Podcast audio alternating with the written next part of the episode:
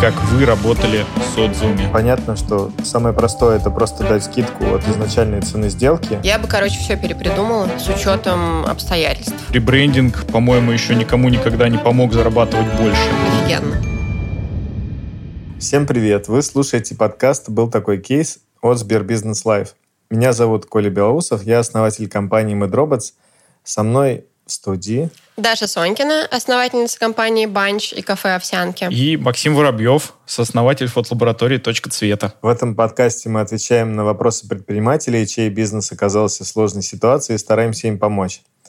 Вы не ослышались, Гоши с нами в студии нет. Он а, поднял раунд и с головой ушел в свой бизнес и пока не может записывать с нами подкаст. Зато с нами сегодня Максим. Его могли слышать в подкасте «Бизнес. Роботы. Мечты». У нас сегодня три вопроса, и мы можем уже начать их обсуждать. Добрый день, меня зовут Алексей. У меня с партнером есть кафе. Мы готовим и доставляем пиццу, бургеры, шурму. Недавно мы заметили такую проблему, что доставка упала примерно вдвое. А если быть честным, то посещаемость кафе тоже не ахти. И вокруг появляются новые пиццерии. Мы предполагаем, что именно они и забирают наших клиентов. На фоне удорожания продуктов конкуренты снижают цены. Некоторые уже бесплатно доставляют еду. Мы вообще не понимаем, на чем они зарабатывают. Подскажите, пожалуйста, что нам делать, как вернуть клиентов? Мы думаем, может быть, ребрендинг решит нашу проблему. И подскажите еще, что прочитать про развитие кафе. Заранее спасибо. У вас классный подкаст. Ну, вообще, конечно, это сейчас, наверное, довольно мерзко прозвучит, но мне кажется, в этом, в этом меню не хватает только суши, чтобы было уже прям совсем по правилам. Короче, ну, во-первых, пицца, бургеры, шаурма невозможно делать э, все это классно, и мне кажется, во-первых, надо определиться вообще с направлением деятельности кафе. Преимущество узкой специализации в том, что, ну, во-первых, нельзя все делать офигенно. Ну, как бы, у тебя будет хорошая пицца, но хреновые бургеры. Отличная шаурма, но плохая пицца. Вот, это во-первых. Во-вторых, ну, чем больше у тебя меню, тем больше у тебя, э, тем больше разных видов сырья ты покупаешь. Вот, э, и тем э, больше у тебя списания по каждому из видов сырья, особенно если мало клиентов, мало гостей. А в-третьих, когда меню слишком большое, я не помню, там есть какая-то э, формулировка э, серьезная на этот счет. Ну, то есть это проблема выбора, да, то есть если у тебя слишком большой выбор, то человек, скорее всего, ничего не выберет и пойдет в другое кафе. То есть лучше пусть у тебя будет там пять супер классных позиций, и все люди к тебе будут ходить там, типа, вот сюда мы идем за э, офигенной шаурмой. Вот здесь шаурма просто топ вот, чем они просто будут супер долго листать меню и такие, блин, невозможно ничего выбрать, я лучше пойду вот в, там, в пиццерию через дорогу, потому что там пицца, и мне только нужно выбрать топпинг. Ну, новые сетевые пиццерии, да, конечно, у сетевикам проще держать цены или даже снижать цены на объемах, и с ними не стоит конкурировать. Ну, вообще их не стоит рассматривать как конкурентов, если у вас одна точка. Бесплатно доставлять еду ни в коем случае не надо, но вообще мне кажется, что нужно просто не ориентироваться на... Ну, вернее, как? Можно ориентироваться на других, но понимать, в чем э, твоя фишка, да, в чем фишка твоего кафе. Ну, мы не знаем, что это за кафе, мы не знаем, в каком оно районе, мы не знаем, кто целевая аудитория этого кафе. Вот это все нужно понять, да, потому что если... Да, и э, тут еще вопрос, а почему готовим и доставляем? Ну, то есть это что, dark kitchen, или же это все-таки кафе с посадкой? Возможно, да, ребрендинг, перепридумать кафе, э, понять, кто вообще там в этом районе живет, заходит и почему он заходит. Ну, то есть, может быть, это, не знаю, какой-нибудь спальный район, и, например, там людям нужно кофе в 7 утра, а они открываются, например, там в 11. Ну, я фантазирую сейчас. Или, может быть, людям нужно там вечером какая-то еда взять с собой. Я бы, короче, все перепридумала с учетом обстоятельств. Ну, то есть понять, чего не хватает рядом, э, что хотят люди. Да, господи, боже мой, можно просто спросить у там, постоянных клиентов, ребят, э, ну, зачем вы к нам ходите, чего вам у нас не хватает. Ну и там поделить это на 10, потому что понятно, что люди могут сказать, нам не хватает черной икры, да, это не значит, что нужно ее вводить в кафе. А, но просто как бы понять, ну, не закапываться внутрь, да, что вот денег нет, а посмотреть стратегически, да, там, что происходит вокруг, э, какие люди ходят, во сколько они ходят и как их привлечь. По поводу твоего комментария, что не хватает еще суши, я вот вспомнил, сразу есть такой московский проект Foodband, и они отлично себя чувствуют, несмотря на то, что они вот как раз универсалы. Я, я вот кстати, про них, сайт. я про них не слышал. А у них сеть или что? Где они вообще у находятся? Них, они онлайн. Это, а, это то есть вообще... Dark Kitchen?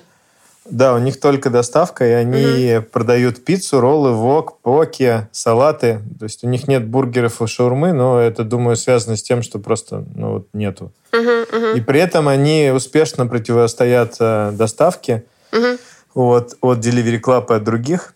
И своим существованием показывают, что можно э, конкурировать, даже если у тебя нет четкого позиционирования, то есть они вот пытаются нравиться всем.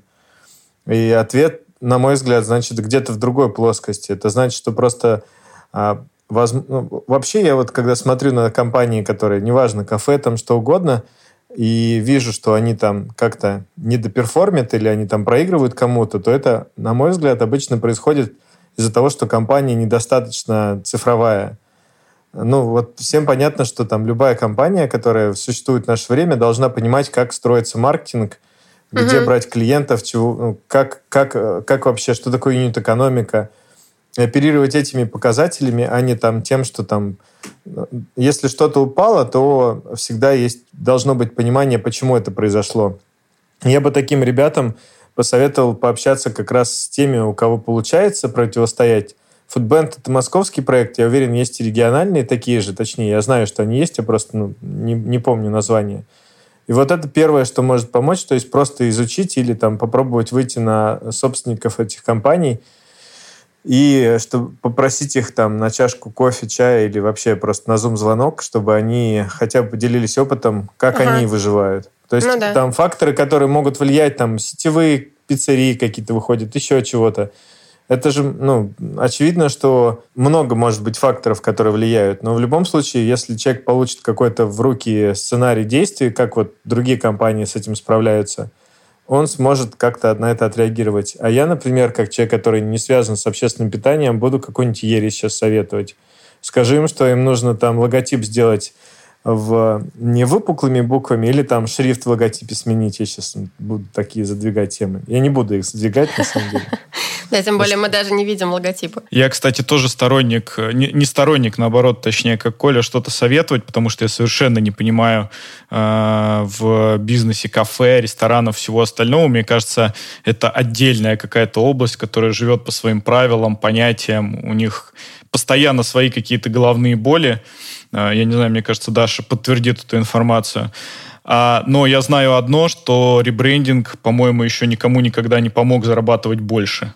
Вот я не знаю лично кейсов. В моей истории никогда не было такого, что ребрендинг кому-то помог резко заработать денег. И учитывая контекст, мне кажется, что набор пицца, бургер и шаурма говорит о том, что это, скорее всего, не Москва, а какой-то провинциальный город, да, и все-таки э, про посещаемость даже там написано было, что посещаемость кафе тоже не ахти, наверное, все-таки там есть э, посадочные места, ну, да. судя по угу, всему. Угу. И получается, что водных стало чуть больше, то есть, скорее всего, это провинциальный город. И суши я бы все-таки наоборот добавил, если бы был на их месте. Вот. Но вот ребрендинг еще никому особо, мне кажется, не помог больше начать резко зарабатывать. А, вот у нас через 3 или 4 года после создания компании встал такой вопрос, что вот мы открываем новый магазин, а, это был атриум, минус первый этаж, и нам нужно срочно сделать его каким-то красивым, как это часто бывает, да, а, повесить какую-то новую вывеску, а мы тогда работали под брендом Fujifilm, и мы резко начали придумывать новый бренд. Наняли дизайнеров, нашли фрилансеров тогда. Э, очень прикольных ребят, одни из самых сильных дизайнеров в тот момент, мне кажется, были, кого мы вообще смогли бы найти на рынке.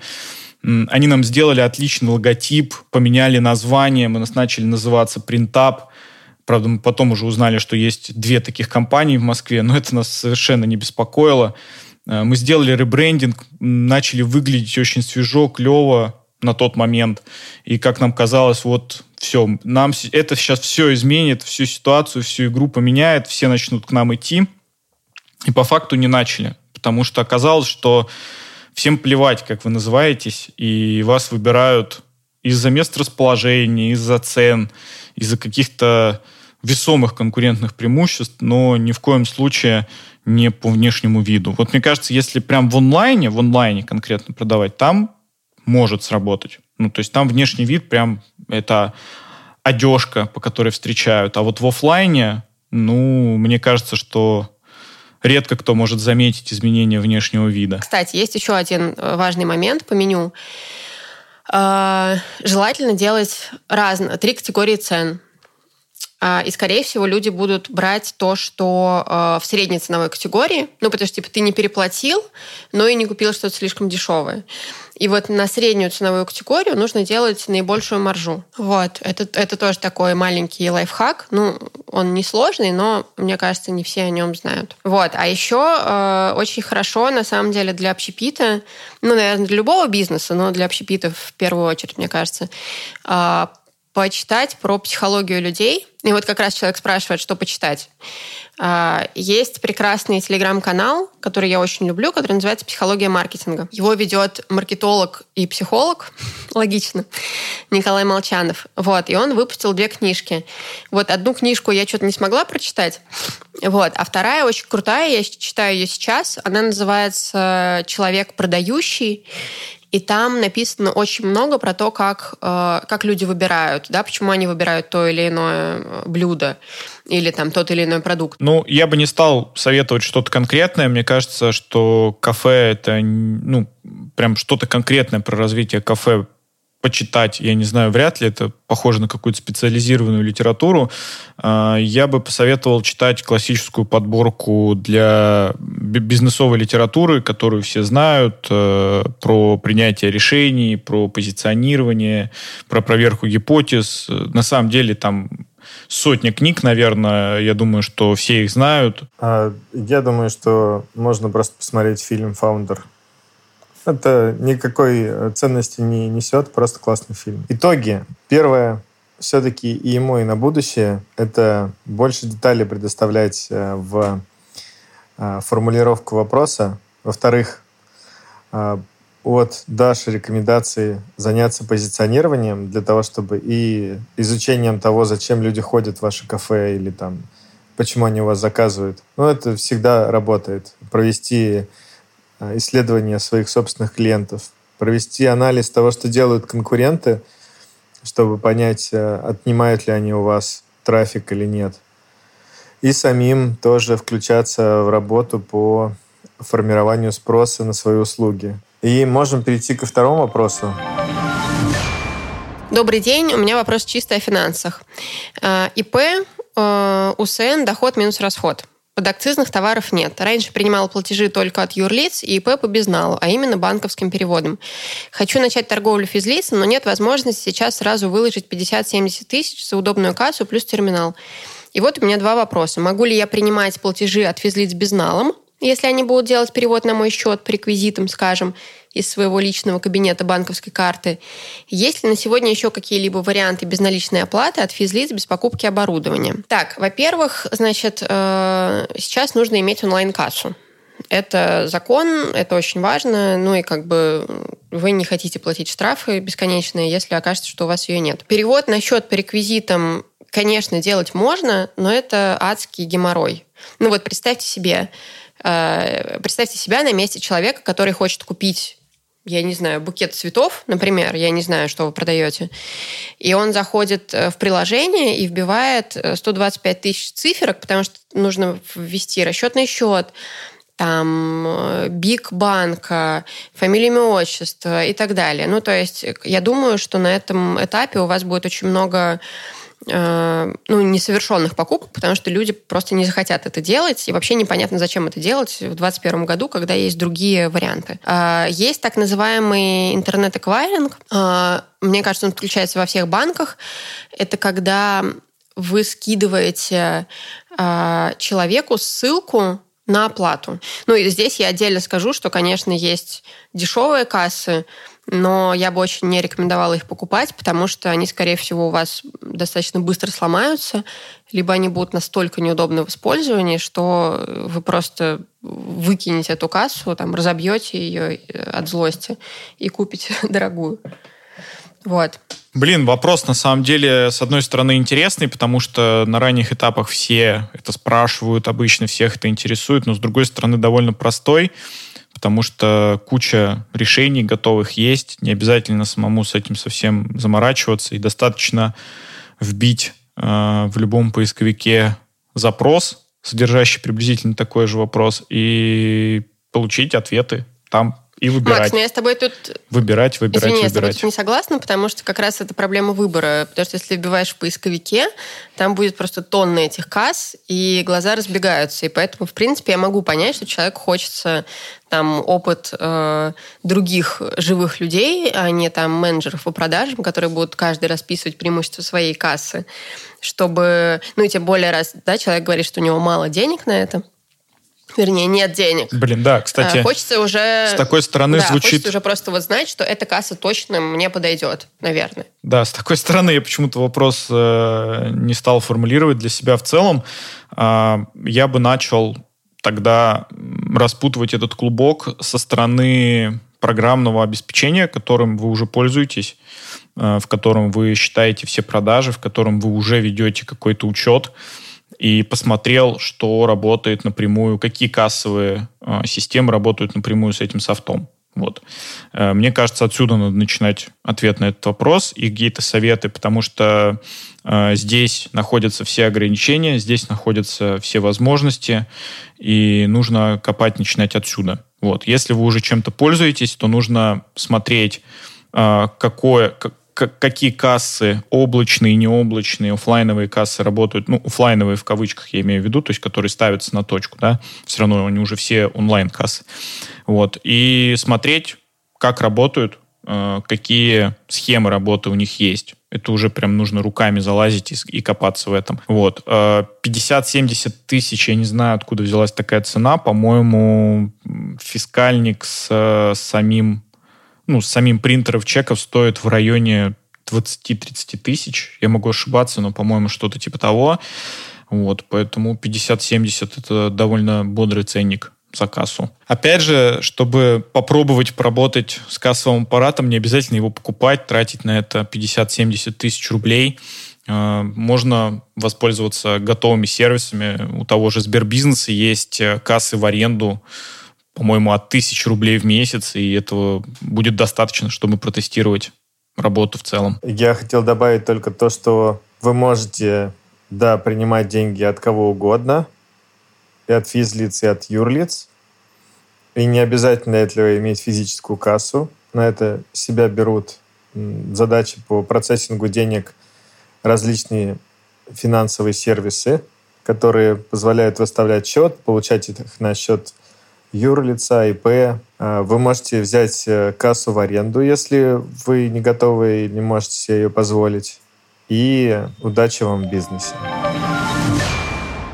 Итак, вопрос номер три. Всем доброго времени суток. Сейчас сделаем первые шаги в общепите. Открыли доставку, суши и роллы. Мы вплотную подошли к проблеме доверия со стороны клиентов, ведь люди рискуют, когда заказывают роллы, потому что они не видят как и из чего их готовят. Я понял, что клиенты довольно часто принимают решения, читая отзывы о заведении в интернете. И вот тут у меня назрел вопрос, как работать с отзывами. А, есть несколько вариантов. И дальше человек предлагает несколько вариантов. Их три. А, писать отзывы самому. Понятно, просить друзей, знакомых. А, просить клиентов об этом. Но есть проблема. Не все готовы писать отзывы, особенно положительные. И дальше человек описывает классические проблемы, что а, положительных, положительные отзывы оставляют не часто, а отрицательные всегда. И третья проблема, а еще можно нанять, третье решение, точнее, которое предлагает сам задающий, а, еще можно нанять агентство. Но не знаю, насколько этот способ рабочий, стоит ли оно того. Подскажите, как лучше поступить и как вы работали с отзывами. Что думаете Коля, дашь? Во-первых, да, попросить друзей и знакомых. Это абсолютно нормально. И другим людям проще оставлять отзывы, когда они не первые, то есть когда они уже видят чьи-то отзывы. Ну, чужим людям, да. Я думаю, что там друзья и знакомые вполне согласятся оставить отзыв. Клиентов тоже можно просить, и можно там, не знаю, сделать какую-нибудь бонусную систему.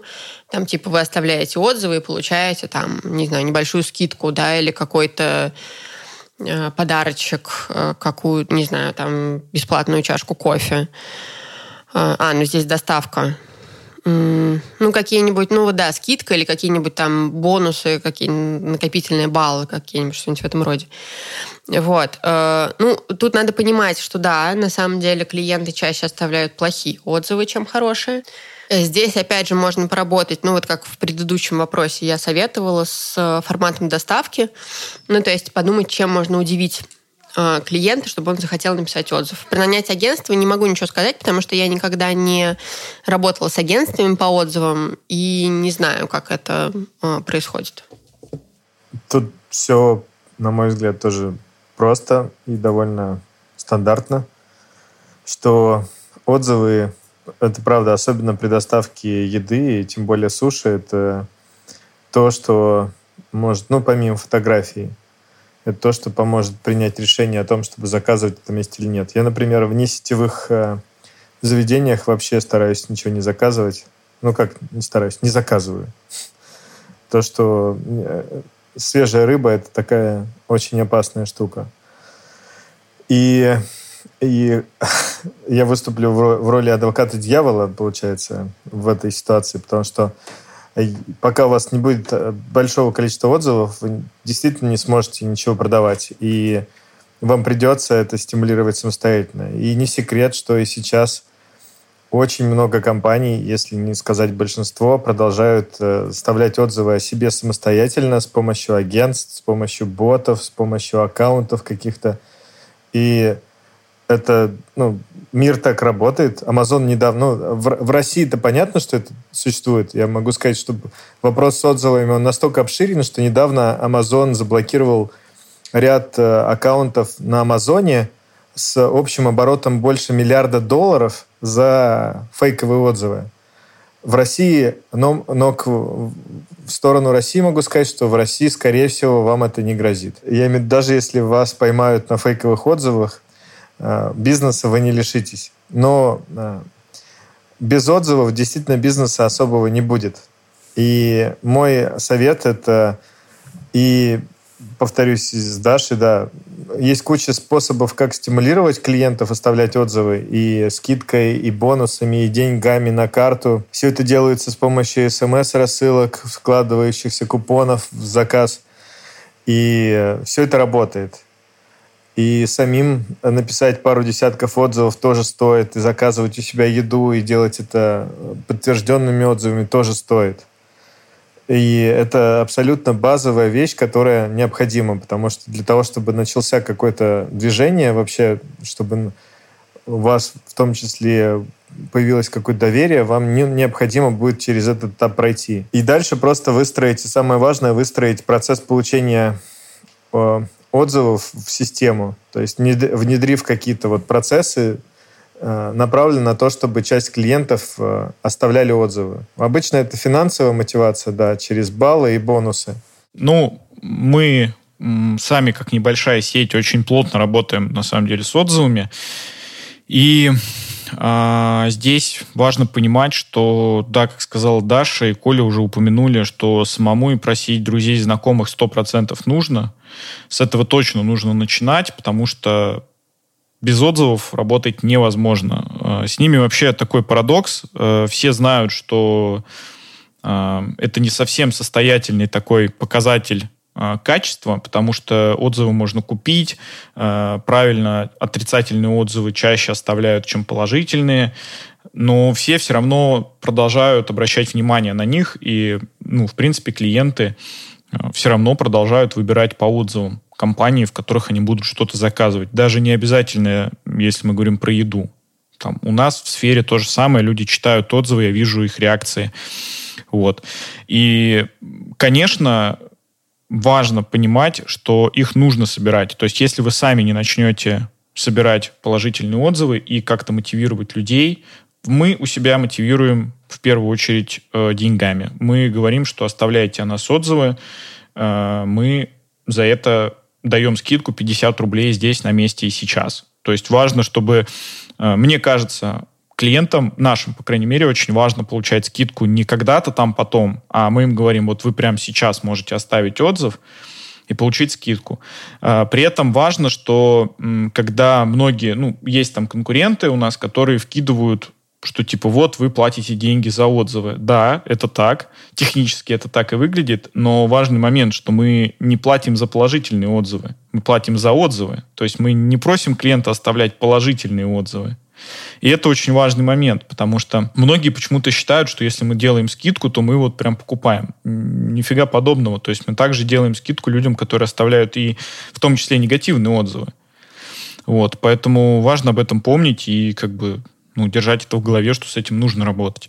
Опять же, про агентство. У нас такого опыта не было. К нам уже раза два или три приходили ребята, которые предлагали такие услуги. Мы им всегда отказываем. Почему? Потому что первые два способа просить друзей, знакомых, постоянных клиентов и клиентов в принципе оставлять отзывы, это нормально.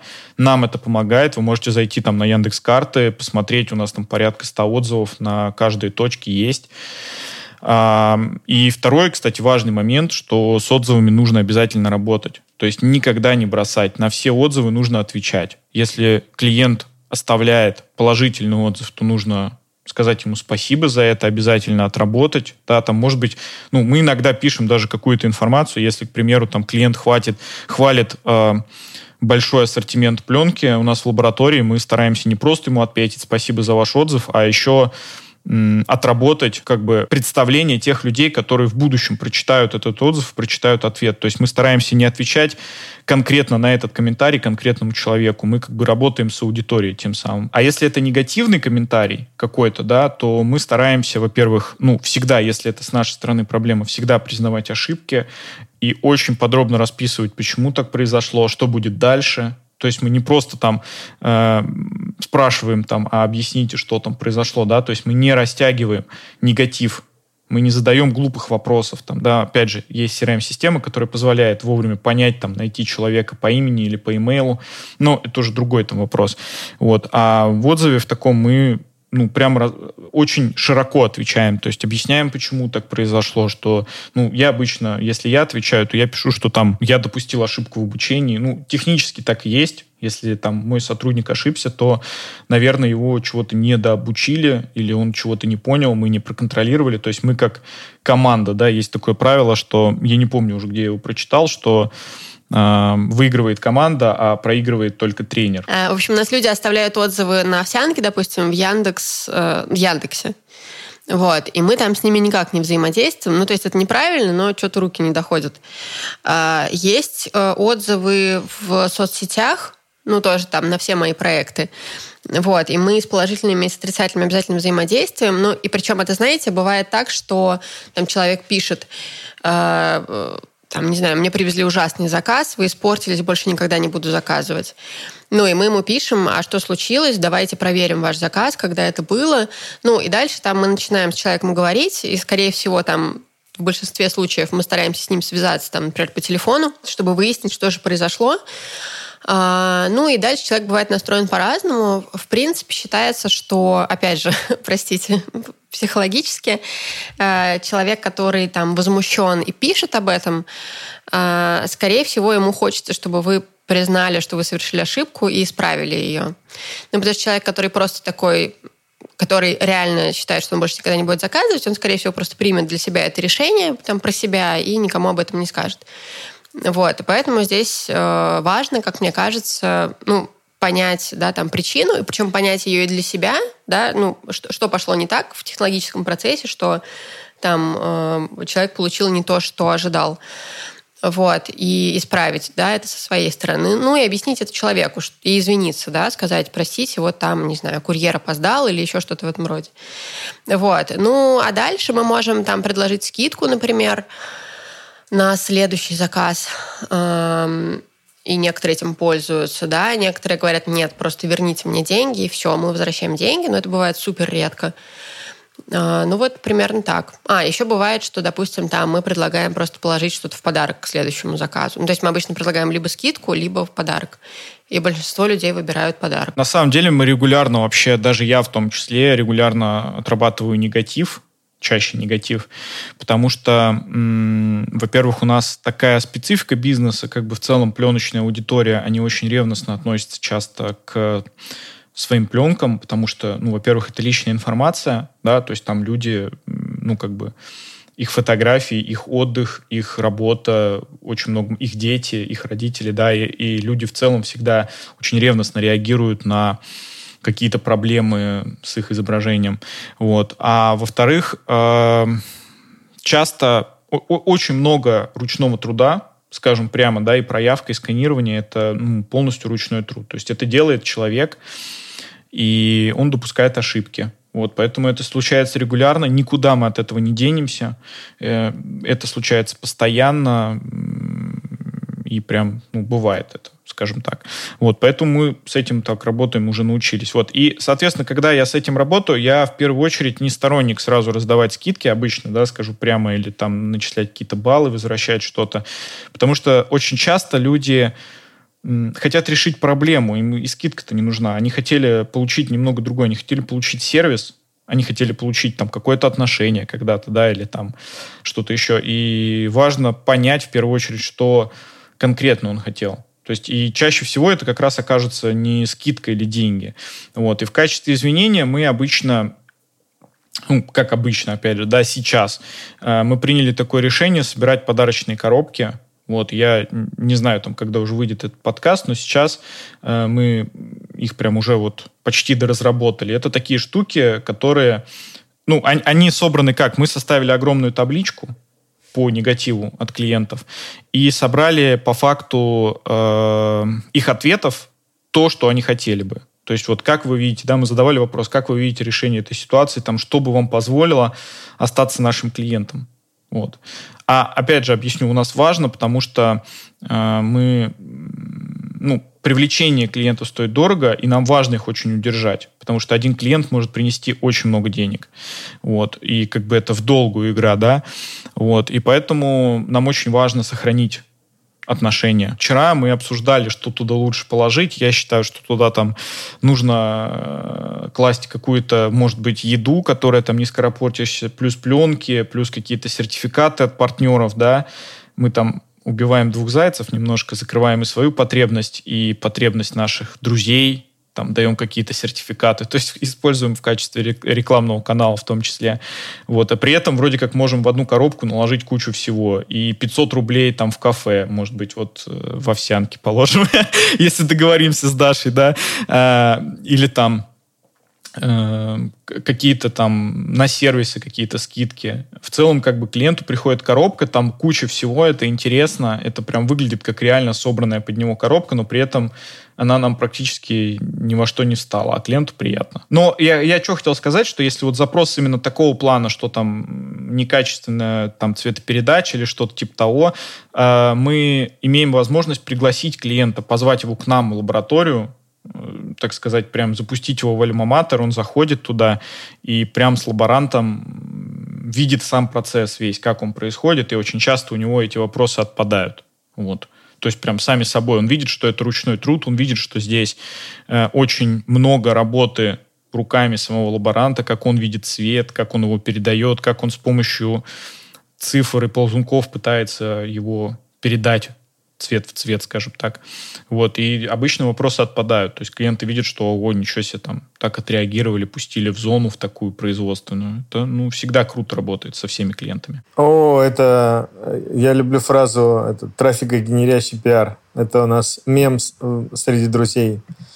А, в том смысле, что, к сожалению, пиар не работает. Я в этом плане немножко считаю, что более, более традиционные инструменты маркетинга, они круче работают, чем какой-нибудь условный там негатив в позитив переведенный. Вообще вот на этот счет есть э, диаграмма Кано. Э, она про управление ожиданиями. Не помню, мы ее приводили в подкасте уже или нет. Можете загуглить тоже, если интересно. Но она, если коротко, совсем коротко, когда человек с, заключает сделку с компанией, э, эта сделка будет считаться с его стороны выполненной, если компания свои обязательства выполнит в полном размере. То есть, если она пообещала привезти, там, не знаю, завтра до 20.00, если завтра привезли товар, который нормально выглядит, нормально упакован, нормально работает до 20.00, то у человека вопросов не останется. Если хоть какой-то пункт из этой сделки будет нарушен, возникнет дисбаланс. Этот дисбаланс вызовет вот эту самую негативную реакцию. И у меня есть один знакомый, который на этот счет придумал, как противодействовать э, негативным реакциям изначально. А, курьеры компании его с собой возят всегда какие-то игрушки и в целом э, ну, игрушки, сувениры какие-то, бонусы, которые в случае, если какая-то из частей э, вот этого сделки явно не удалась, то пытаются сразу дать человеку что-то экстра, чтобы в голове у него вот этот баланс э, договоренностей сложился. Потому что в каждый раз, что бы вы ни делали, как бы вы ни извинялись, э, человек всегда будет думать, что вы не правы, и вы ну, поступили некрасиво. Единственный способ это э, перевести диалог в опять нормальное русло, это дать что-то сверху человеку, то, чего вашем, вашей договоренности изначально не было. И речь не про скидку, на самом деле, от заказа, потому что скидка, очевидно, она не очень выгодна компании, потому что вы из-за там условно неряшливо одетого курьера будете, будет страдать ваш бизнес. Но в целом иметь у себя в какой-то план, как действовать в ситуации, когда у вас э, э, может пойти что-то не так. Иметь э, вот какой-то набор э, бонусов, которые вы дарите клиенту, или же э, вот план, ну, ну да, вот в первую очередь что-то, что, чем, чем вы будете перекрывать его вот эти потребности неудовлетворенные. Подведем выводы, что вам стоит попросить отзывы у друзей, а, просить отзывы за скидки и бонусы, но давать скидки за все отзывы, а не только за положительные на каждый, на каждый отзыв отвечать э, вообще. Если сложная ситуация, то должен вмешиваться основатель компании и индивидуально работ, работать, показывая процесс работы над проблемой или вообще процесс работы и иметь план на случай провала. В общем, смысл в том, что важно создать ощущение эмпатии, точнее вот эту эмпатию между клиентом и а, компании и людьми, которые в ней работают, показать, что вы не бездушные машины, что понятно, что самое простое это просто дать скидку от изначальной цены сделки, но это не, не способ решения своих каких-то проблем или проблем процессов.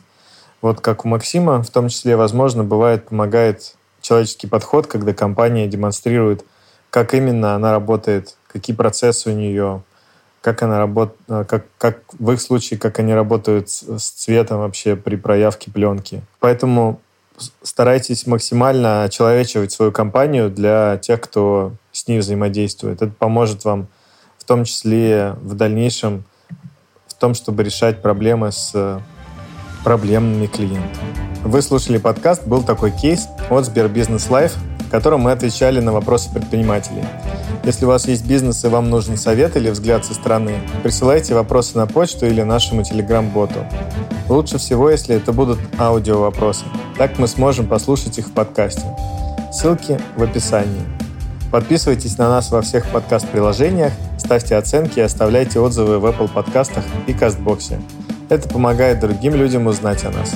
С вами были Николай Белоусов, Даша Сонькина и Максим Воробьев. Всем пока. Счастливо. Пока. Всем пока.